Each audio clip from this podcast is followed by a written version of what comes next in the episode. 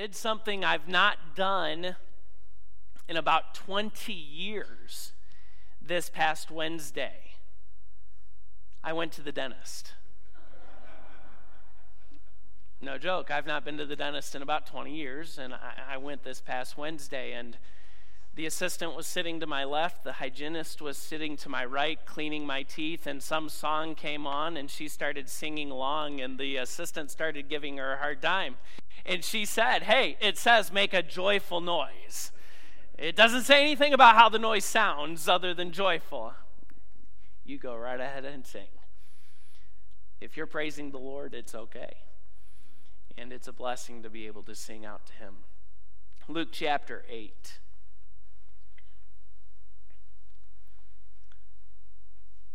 A question for you to, to think about. And it's going to sound like such a simple question, and you might be uh, tempted, you, you might be uh, prone to just blurt out an answer, to think an answer, but I want you to really think seriously about the question who do you minister to? Who do you serve? When, when you go through life day by day, over the course of a week, by the way, friends, even during your time here in a local assembly, who do you minister to? Who do you serve? I'm thankful that this past Sunday, about 20 of us gathered at the home of Glenn and Janice Davis, who are here with us this morning, and it's so good to have them with us, to help them following a tornado that went through our area very unexpectedly last Wednesday afternoon. When that, when that storm went through, it damaged some people's homes, it, it damaged some people's yards and trees and all of those things. And those who were anywhere near the storm were shook by it, as any of us would be. If you've ever been through a tornado that's close by, if you've been through a hurricane in the in the bad parts of it, Pastor, don't jinx anything. I'm sorry. But if you've ever been around something like that, you know it, it shakes you. It can create some natural fear. But in experiences like these, the Church of Jesus Christ has a unique opportunity to minister. Not long after I started as the youth pastor at the campus church in Pensacola, Florida, it had literally been just weeks. I got a call from one of our families of our church who had a couple of teenage sons and they informed me that their son was in the hospital in the emergency room. And I asked what had happened.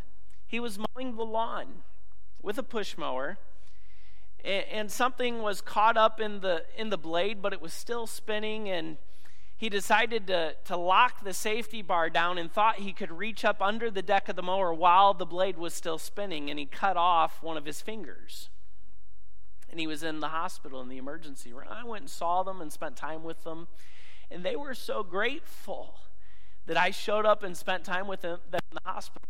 I told my wife, told some others, wouldn't it be great if the first few months I'm here, every one of our teens ends up in the hospital?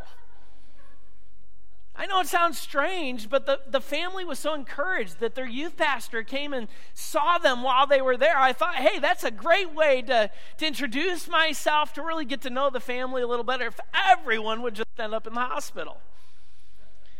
You know, when, when things like that happen, when a storm blows through, we have a unique opportunity to minister we receive opportunity to show our love and to show God's love, to show our love for Him and our love for others through practical acts of service. Ministering is so much more than the worship that takes place here during a traditional service. Sometimes we call a service such as this a worship service. And that could create in us the idea that this is where and this is when worship takes place. Where do you worship? Well, I worship at Cornerstone in Rocky Mount. When do you worship? Well, we worship at 1045 on Sunday mornings, 6 o'clock Sunday night, so on. And we might limit our idea of worship to that. But you understand, don't you, that worship is so much more than that. Sometimes worship means getting your hands dirty. Sometimes worship means working up a sweat. Not hard to do with the temperature the way it's been. Sometimes worship means taking a risk.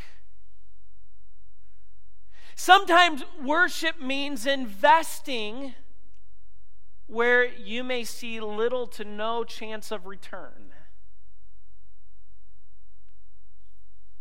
Worship could look like standing up for and with the abused and the oppressed. Worship could look like giving money it could look like so many things beyond what we often think. In doing these things, who do you minister to? Again, on Wednesday, I, I went to the dentist and I was there to, to get an exam and an x ray and cleanings and all that. And when Nikki, the assistant, came in and she got started, and we just got to talking, and she ended up just standing there in the room for 15 minutes as we talked. And Nikki told me about her 33 year old son who died in November from a rare form of cancer. They thought he had gotten food poisoning. He and his fiance had gone out to eat at the same place. He got sick, then she got sick, but when the sickness continued for several weeks, he finally went to the emergency room, and in the emergency room, doctor was very concerned about his his symptoms. Sent him for a scan. Long story short, they found cancer, and about six months later, he he died. And she shared this story with me, and shared about her experience since over the last eight, nine months or so. Uh, she's a believer but shared about wondering why this would happen to her son and to his fiance who was looking forward to marriage.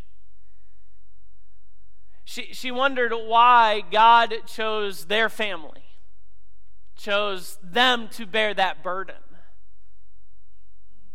But then I was disheartened as she shared that as she has been to church, with her church family, she has had many come to her and rebuke her for struggling with it the way that she has been. And how dare you question God in the midst of these things? Do you know not all storms are tornadoes and hurricanes? Some storms are the difficult things that we go through in life. And in those times, if you're the one going through the storm, you need to be ministered to. If someone else is going through the storm, they need someone to come along and minister, and maybe you're that one that God would use. You know, don't you, that God doesn't always work through the miraculous. God often works through the normal, the normal activity and behavior of his people ministering to people in need. But I return to the question who do you minister to? Look at your Bibles at Luke chapter 8. We're just going to look at three verses this morning. Very simple message, but I believe it will speak to our hearts and make a difference if we'll catch the thought of it. Luke 8, verse 1 And it came to pass afterward, after what? Well, after the events that are described in chapter 7 that we've already studied, that he went throughout every city and village, preaching and showing the glad tidings of the kingdom of God, and the twelve were with him. And certain women, which had been healed of evil spirits and infirmities. Mary called Magdalene, out of whom went seven devils, and Joanna, the wife of Chuza, Herod's steward, and Susanna, and many others, which would you read now the next three words with me out loud? Ready? Ministered unto him. Who is him in the text? Who is it? Jesus. Who ministered unto him out of their substance. This brief passage introduces us to Jesus' second Galilean tour. The Bible records times when Jesus went to every city preaching and teaching. The first of Jesus' Galilean tours is described in Luke 4 42 to 44, where he went to every city and he preached in the synagogues. He taught them about the kingdom of God, telling them to repent. The kingdom of heaven is at hand. This is his second tour. He has people with him this time, an entourage. The 12 chosen disciples were with him.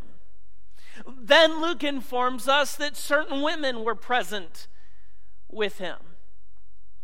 And this revelation represents something unusual for the culture. Praise God that Jesus received the ministry of women.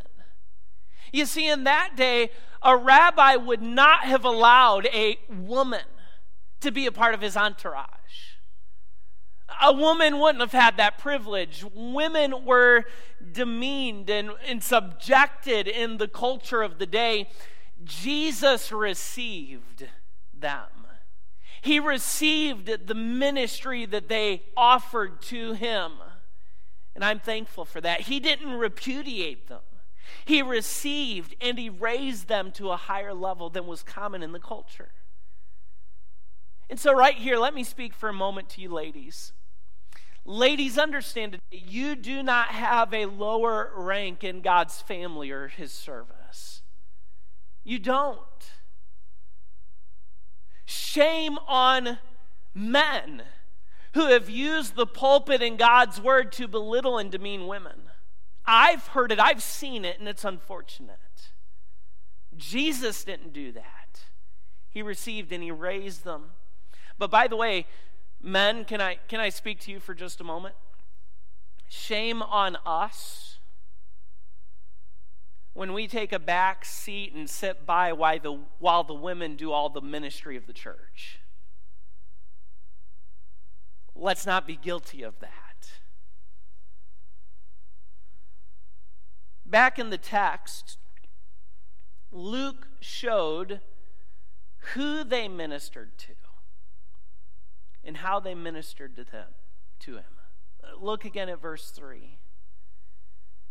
And Joanna, the wife of Chuza, Herod's steward, and Susanna, and many others, which say the three words again with me, would you? Ministered unto him. Whom did they minister to? Jesus. Who do you minister to? Well, Pastor, I, I minister to this person and that person. I minister to families as I sit with pastors' kids or any others in the nursery. I, I minister to families as I teach their kids in Sunday school or children's church. I, I minister to some of the elderly people of our church. I, I minister to everyone as they come in, as I stand at the door. I, I minister to this person, that person. If you asked the 12 disciples, and the women that were traveling with Jesus at that time, you would hear the same answer. We minister to him. Now you say, wait a minute, Pastor. Jesus was physically present with them. As they journeyed along with him, that was their task, their job to serve him. He was right there. He had needs as they traveled uh, along. He, he, he had need of, of them to help with organizing, of keeping the purse, of supplying for them because Jesus went without staff or script or a purse or anything. He just went about. He, he was not concerned so much with where he laid his head at night. He was not concerned with having a roof over his head. He wasn't concerned with how are we going to pay for the next meal. They went along with him and served him by helping meet some of those needs. So, of course, they ministered on him. And I understand that. But, friends, I think there is something deeper here. And can I remind you of the passage that Pastor Ronnie read earlier? Look at it again in Matthew 25. What's going on here? Uh, it's a judgment. People are standing before God being judged. And they're judged in, in this case, as Jesus teaches it here, really from just one group or another. And it has to do with ministry and service. And Jesus speaks to this group on the right and he blesses them, he commends them. He says, Because I was hungry and you fed me, I was thirsty and you gave me drink, I was naked and you clothed me. I had a need and you were there to meet the need. And you can imagine this group of believers in Christ who Jesus is blessing and commending in this way. And they weren't the ones alive while he was here physically in the world.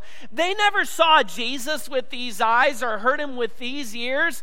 And you can imagine, can't you? They're standing around looking at each other. What in the world is he talking about?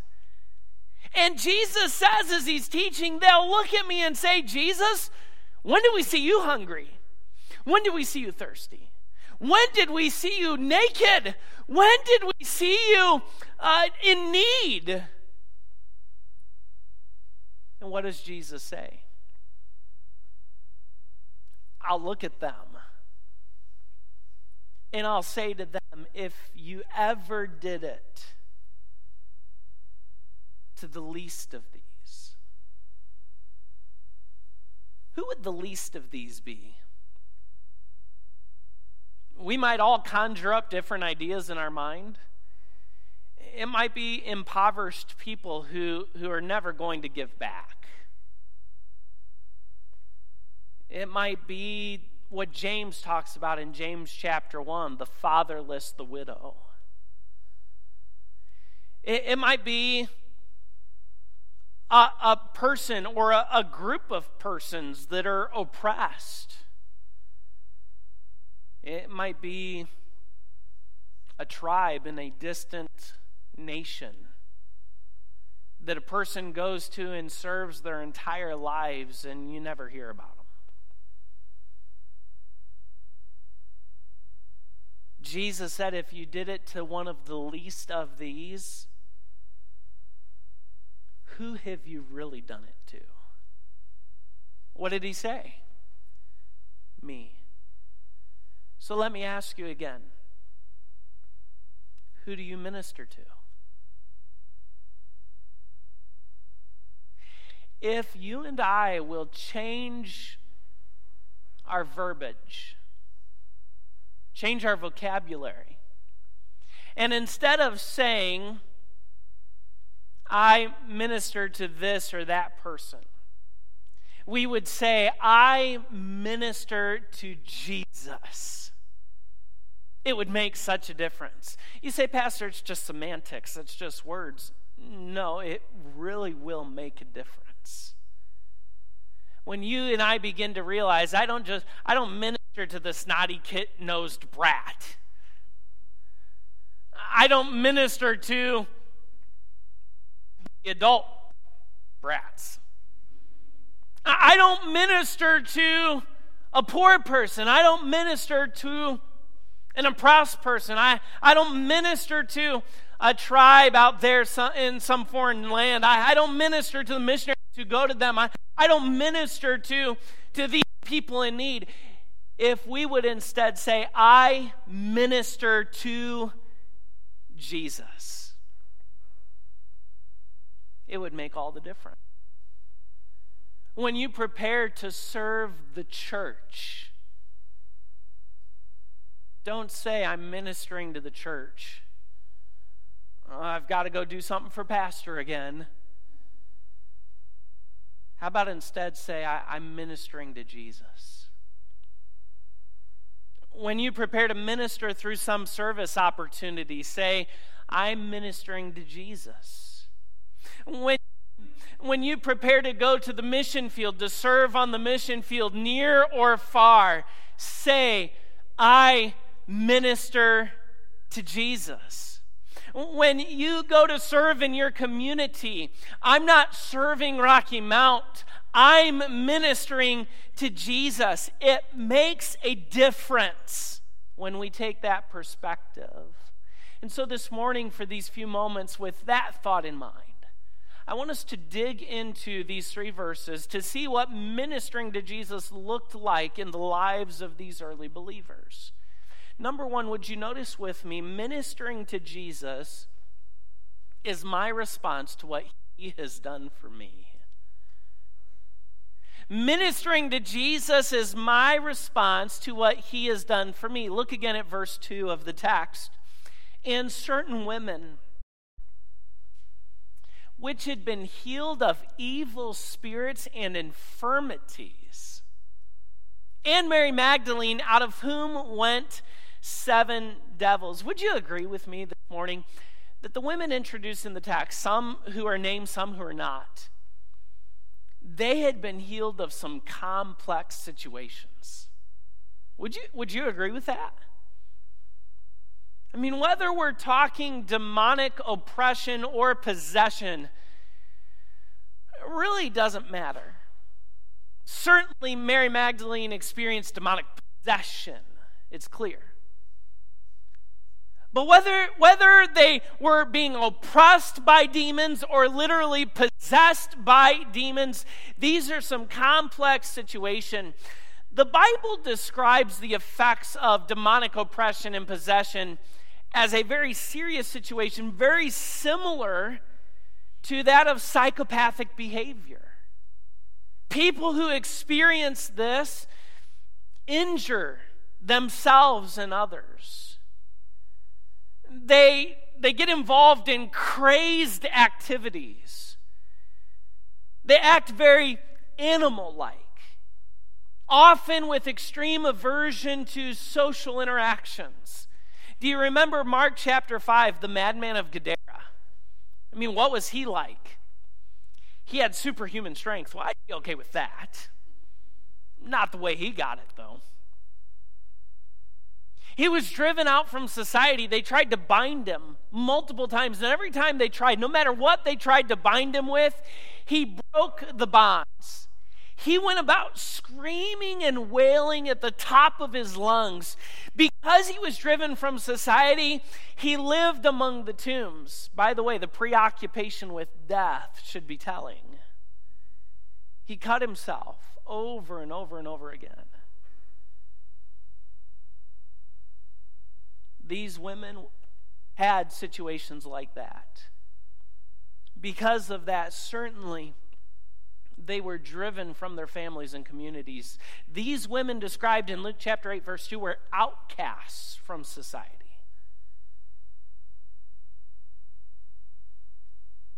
They lost all their friendships. The Bible says some of them suffered infirmities. This is different. This word described feebleness of mind or body it sometimes is used to describe moral frailty. It, it identifies the ideas of incapacity, weakness, limitation. And all of these women suffered from some type of condition that left them severely lacking. And Mary Magdalene suffered cruelly. The Bible says that out of her went seven demons. She was possessed not by one, but by multiple. And when we find this in the scripture, it is suffering of the most torturous nature. But all of them were healed by Jesus. Do you know what the answer is for these things? I don't know this morning. I, I may be speaking to someone who who has been feeling the oppression of demons. Have you ever been there? Where you feel the attack so strongly, you might say it this way Satan has me in his bullseye. You feel the attack so strongly that you know there are demonic spirits or presence right there with you. I think my dad has shared here before. I've heard him say it. Shortly after he started pastoring in Harrison, Illinois, he received a phone call late at night from his associate at the time to find out that their home was, was in a blaze. It was burning to the ground. Their son, I believe he was an adopted son, I, forget his age, he was a young son, was there in the house and killed in the fire. And my dad describes as he got in the car and drove to their home, which was still burning when he arrived, he felt in the car the presence of demonic spirits. The attack was so strong. But do you know what the answer for all of those things is? Jesus is the answer. Friends, listen, here's the reality it, it's not some sort of crazy exercise that's needed even when in a situation like that. It's not some sort of rite or, or some sort of traditional go through this process of statements and herbs and, and, and, and fragrances and all of those things. The answer is Jesus you'll ever find yourself in a situation where you're in the presence of someone who's demonically possessed and you think, What do I do? Preach the gospel. That's what you do. The answer was and is Jesus. Here's the reality it's not only the gratitude they owed him for healing them of their infirmities and demonic oppression and possession, but they owed Jesus a debt of gratitude for new life provided through the gospel. And in gratitude, they served him, they ministered to him. So, serious question for thought what has Jesus done for you? You go back over the course of your life. And if you can sincerely review your life and only answer, well, he gave his life for me, that would be enough to gratefully minister to him forever. But, friends, I would submit to you that he's done so much more for you than that. I shared last week that the multitude of your sins is not greater than the magnitude of his mercy. And that is because over and over again, you have been a recipient of the mercies of God. His love for you is beyond imagining. He is reckless. He is he is irrational in his love for you. You say, "Pastor, how can you say that?" Is there any reason why the God of heaven would love you? I don't know about you, but I don't deserve it. He's done so much for us. What did the Apostle Paul say was the basis for giving ourselves as a living sacrifice in Romans 12, verse 1? I beseech you, therefore, brethren, by the mercies of God. That ye present your bodies a living sacrifice, holy acceptable unto God, which is your reasonable service. Paul said it, it, it's reasonable. It should be natural for you and I to climb up on the altar and say, God, here I am, and gratefully serve Him all our lives why? What makes it our reasonable service? Paul says, the mercies of God.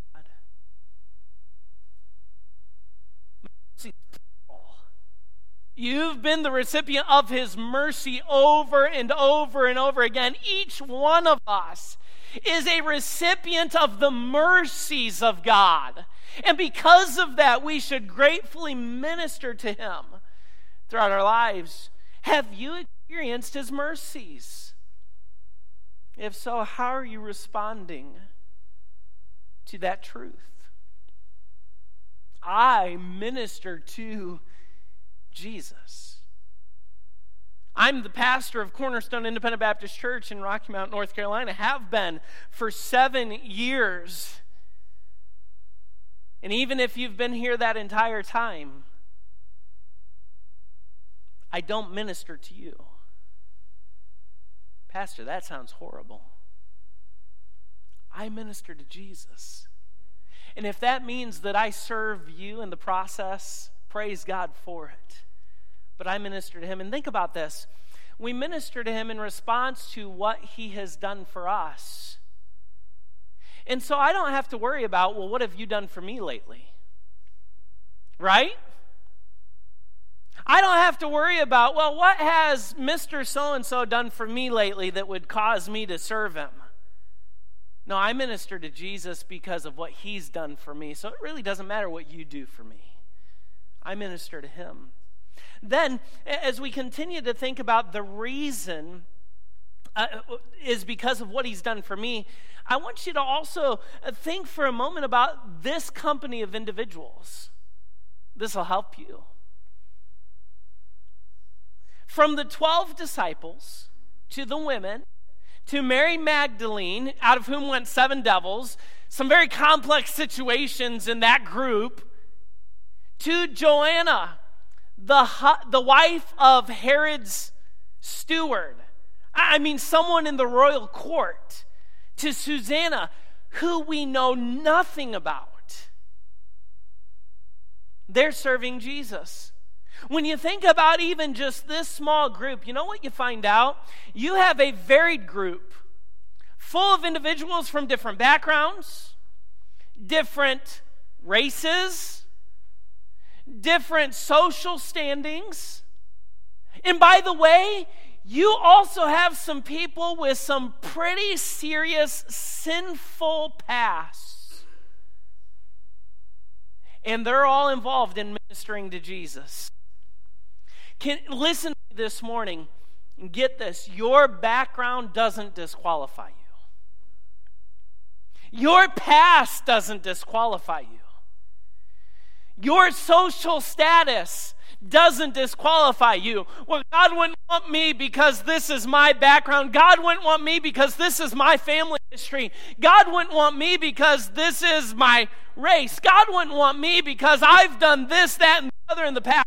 I've been involved in this. I've been an addict. I've been a drunkard. I've been a, a gossiper.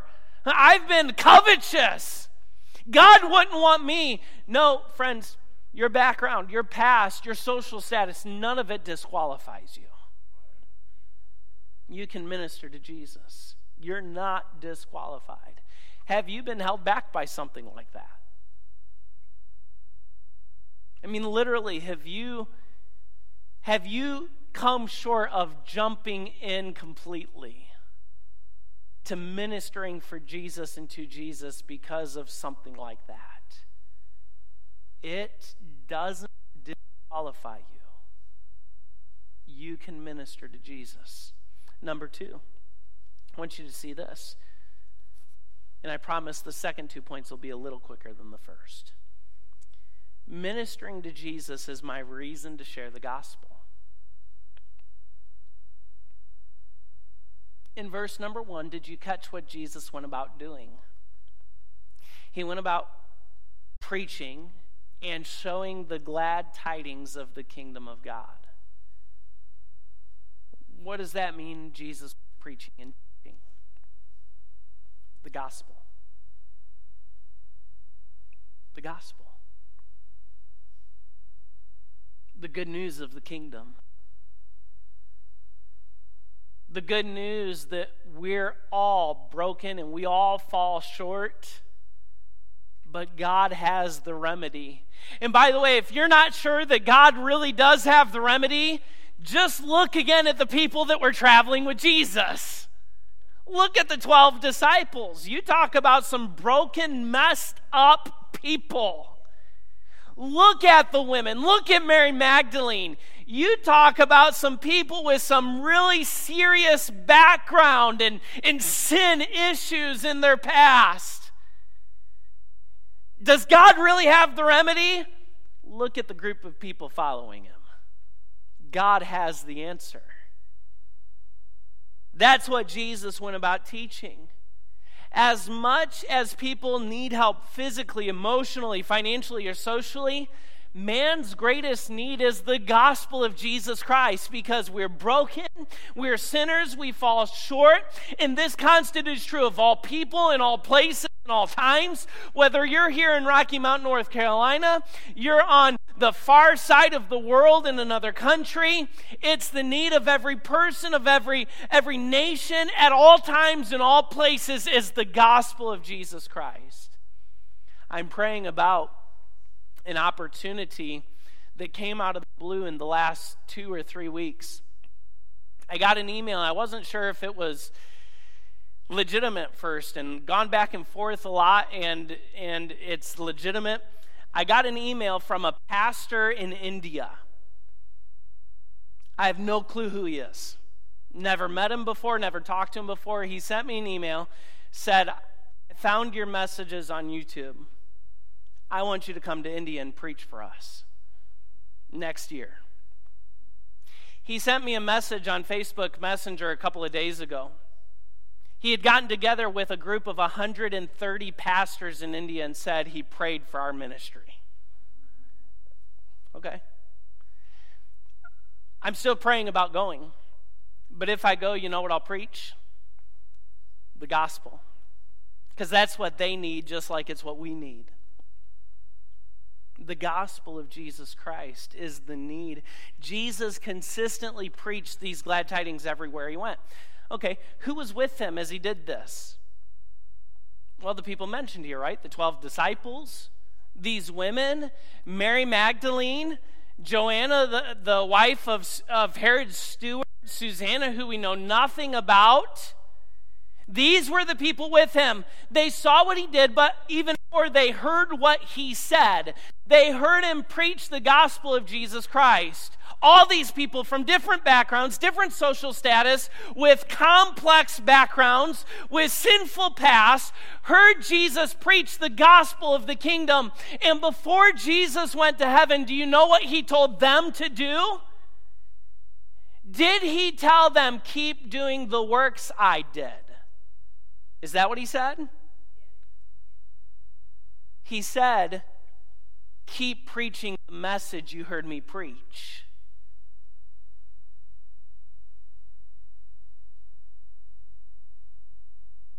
Look in your Bibles. You don't have to turn there now. Matthew 28, 18 through 20, Mark 16, 15, Luke 24, 46 49, John 20, 21 to 23, Acts 1, 8. In all of those, right before he ascended to heaven, Jesus said, Go to all the world and preach the gospel. Now, yes, he told them there will be works among you. There will be works that will be a part of your ministry, but that wasn't the focus. The focus was preach the gospel. He told these 12 disciples, preach the gospel. He told these certain women who were healed of demonic plague, preach the gospel. He told Mary Magdalene, out of whom he had cast seven devils, preach the gospel. He told Joanna, the wife of Herod's steward, someone in the royal court, preach the gospel. Susanna, who we know nothing about, preach the gospel. You say, Pastor, what does that mean for me? What does it mean as I think about ministering to Jesus? It means that all of us, regardless of our background, regardless of our social status, regardless of our sinful past. If we're going to minister to Jesus, we should be engaged in sharing the gospel with others. Can we deny that we've been given this ministry? I don't think any of us can. But do you see the ministry of sharing Jesus with others as ministry to Jesus? It makes a difference. You're not ministering to the church when you share the gospel. Well, I'm going to go out and share the gospel because if somebody gets saved and shows up at our church, it'll help our church. No, that's the wrong attitude and focus altogether. Well, I better go do it because pastor's getting on my case.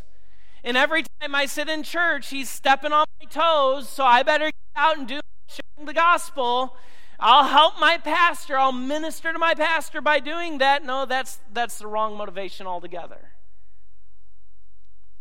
You're not ministering to the church. You're not ministering to the pastor. You're not ministering to the world. You're not ministering to people.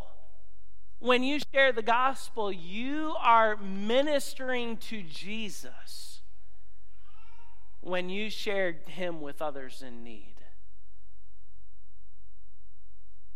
So make that your focus. How can I get motivated to share the gospel? I get nervous about it. I understand. I've been there. I still get there. I understand.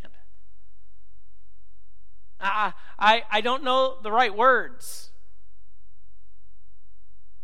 I, I, I, how, how can I do that, Pastor? They might look at me funny. They might say something unkind, and it might deeply hurt. Get out of your mind. I'm serving the church, I'm serving the pastor, I'm serving the world. And get in your mind, I'm ministering to Jesus. And if that isn't enough of a motivation, then maybe you ought to take a step back and re examine your relationship with Jesus. Number three, ministering to Jesus is my resources put into use for his work. Look, look back at verse 3. So here's the disciples, the, the certain women, Mary Magdalene. Here's Joanna, the, the wife of Herod's steward. Here's Susanna, who we know nothing about. And what are they doing? Verse number 3 of Luke chapter 8 the Bible declares to us they ministered unto him of what? Their substance. All right, so let's ask the question what is their substance? What is their substance? Can I give you the definition? Whatever they had. What did the 12 disciples have to offer the Lord? What did these women? What did Mary Magdalene? What did Joanna, the wife of Herod steward? What did Susanna, who we know nothing about? What did they have to offer the Lord? I don't know. But I know this whatever they had, that's what they used to minister to Jesus. I see a, a diverse group of people I, see people with complex and sinful pasts. I see people with different social statuses. Some had a lot, others had very little. But regardless of what each had, they shared a similarity. They ministered to Jesus of their substance. There were no prerequisites. Well, if only I had this, or if only I had that, then I could minister. No, there were no prerequisites like that. Each one used what they had to minister to Jesus. Let me show you a very simple biblical illustration of this in 2 Corinthians chapter 8. Paul was writing to the church at Corinth, which had a lot. They were wealthy. It was a city of commerce and economy, and and within the church, there were people who had a lot. And they had made a promise to Paul to take up an offering for a group of struggling Christians. And after a year, they hadn't fulfilled that promise.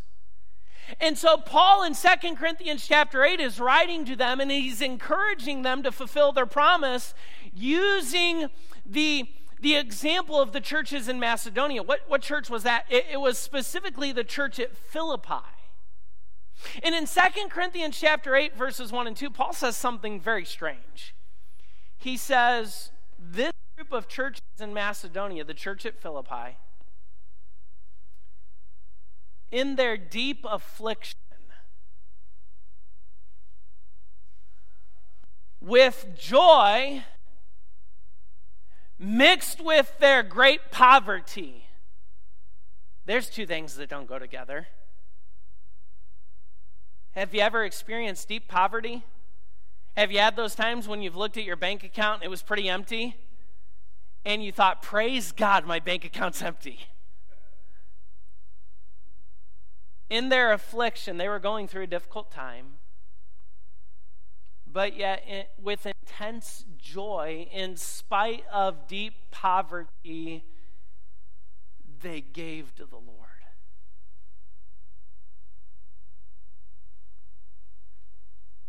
Do you know, often ministering to Jesus means serving Him with what you already have. Maybe you'd say today, Pastor, I don't know where to begin to minister for Jesus. So I'll help you today. What do you have? What do you have? Do you have a voice? Do you have hands and feet? Do you have possessions, resources, or finances? Do you have a skill set? Do you have a spare bedroom? Do you have some connections with people in the community that you could help to pair people with who need the resources that they can offer? Do you have a story to share? Of what God has done in your life. You say, I don't even know where to begin ministering for Jesus. What do you already have? And friends, I promise you, if you will begin to minister to Jesus with what you already have, God will open up an avenue to give you more. Not for you but more that you can use to minister to Him. Do you remember? I've, I've shared it before, I've preached it before.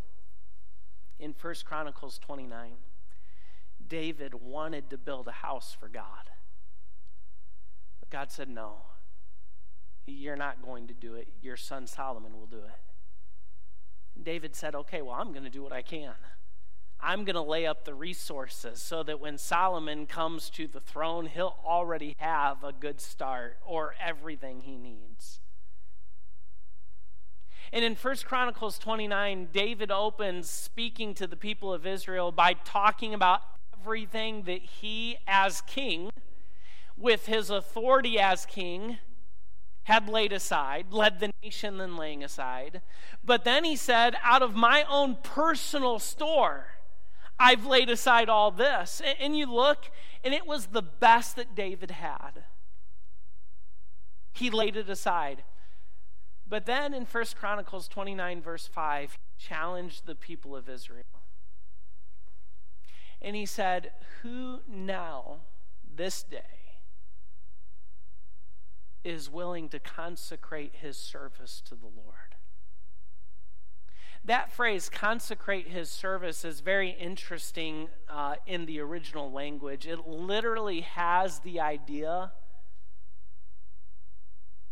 of this Who will open his hand up to the Lord? Do you know what someone with open hands before the Lord does? Someone with open hands before the Lord says, God, here's everything that I have. It belongs to you. I'm not holding it to myself. I'm not holding it for me. I'm opening up my hands and saying, God, here's what I have. It's for you. Someone with open hands who keeps their hands open, as God places something in their hands, their hands are still open, offering it back. Pastor, I, I don't know how to even start. Start with what you have. look out for how you can use what you already have to minister to Jesus. And here's a promise. If you and I will go about with our eyes open like that, with our hands open like that,